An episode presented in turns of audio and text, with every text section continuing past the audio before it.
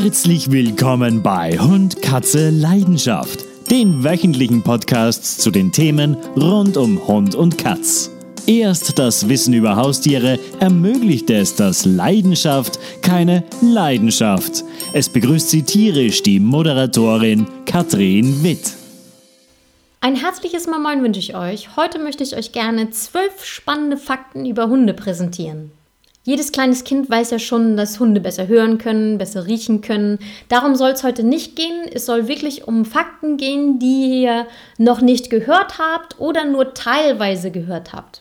Oder habt ihr zum Beispiel schon von Hunden gehört, die gar nicht bellen, sondern nur jodeln oder nur heulen wie ein Wolf? Das war Fakt 1 oder wie Willem Busch schon so schön sagte, das war der erste Streich und der zweite folgt zugleich. Ihr habt doch bestimmt schon mal euren Hund dabei beobachtet, wie er sich ständig im Kreis dreht, bevor er einen Haufen setzt, nicht wahr? Aber wusstet ihr schon, dass das keine Spielerei ist, sondern dass Wissenschaftler herausgefunden haben, dass sich Hunde beim Kotabsetzen oder beim Kacken halt sich nach der Himmelsrichtung ausrichten. Ihr könnt ja mal darauf achten und einen Kompass mitnehmen, zu welcher Himmelsrichtung euer Hund sich ausrichtet. Das war der zweite Streich und der dritte folgt zugleich. Hunde sind intelligent, das weiß ja jeder.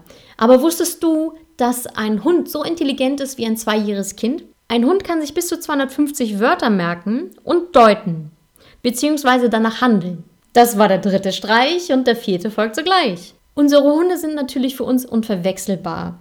Aber wusstest du auch schon, dass die Nase eines Hundes so unverwechselbar ist wie unser Fingerabdruck? Jede Form ist definitiv anders. Das war der vierte Streich und der fünfte folgt sogleich. Lange Zeit dachte man, dass Hunde nur schwarz-weiß sehen können.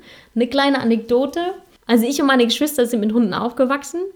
Eine meiner Schwestern kam eines Morgens in die Küche und ähm, hatte sich extra schwarze und weiße Klamotten angezogen und sagte nun zu meiner Mutter, heute kann mich mein Hund endlich mal sehen. Ich weiß gar nicht, wie alt sie da war, vielleicht sieben oder acht oder ähnliches. Und da sie ja wusste, dass ein Hund nur schwarz-weiß sehen konnte, dachte sie halt, dass ihr Hund nur schwarz-weiße Dinge sehen kann und alle farbigen Dinge nicht. So kommen wir zurück. Also Hunde können nicht nur schwarz-weiß sehen, sondern sie können eigentlich so wie wir Menschen sehen, bloß sie haben eine Rot-Grün-Schwäche. Das war der fünfte Streich und der sechste folgt zugleich. Hunde sind schon mehr als 10.000 Jahre Begleiter des Menschen. Damals haben sie allerdings noch viel mehr Aufgaben übernommen, wie Schafe hüten oder Haus und Hof bewachen, was heute kaum noch wirklich vorkommt. Das war der sechste Streich und der siebte folgt zugleich. Du kennst das bestimmt auch, dass dein Hund, bevor er sich schlafen legt, ähm, sich so eine Art Nest baut, also ein bisschen rumdreht, da rumkratzt, hier was zusammenschiebt und dann sich letztendlich eingerollt schlafen legt. Das ist noch ein Urinstinkt und zwar möchte der Hund damit seine inneren Organe vor Wind und Wetter und vor Gefahren schützen. Das war der siebte Streich und der achte folgt sogleich. Ich kann wahrlich sprechen wie Dori.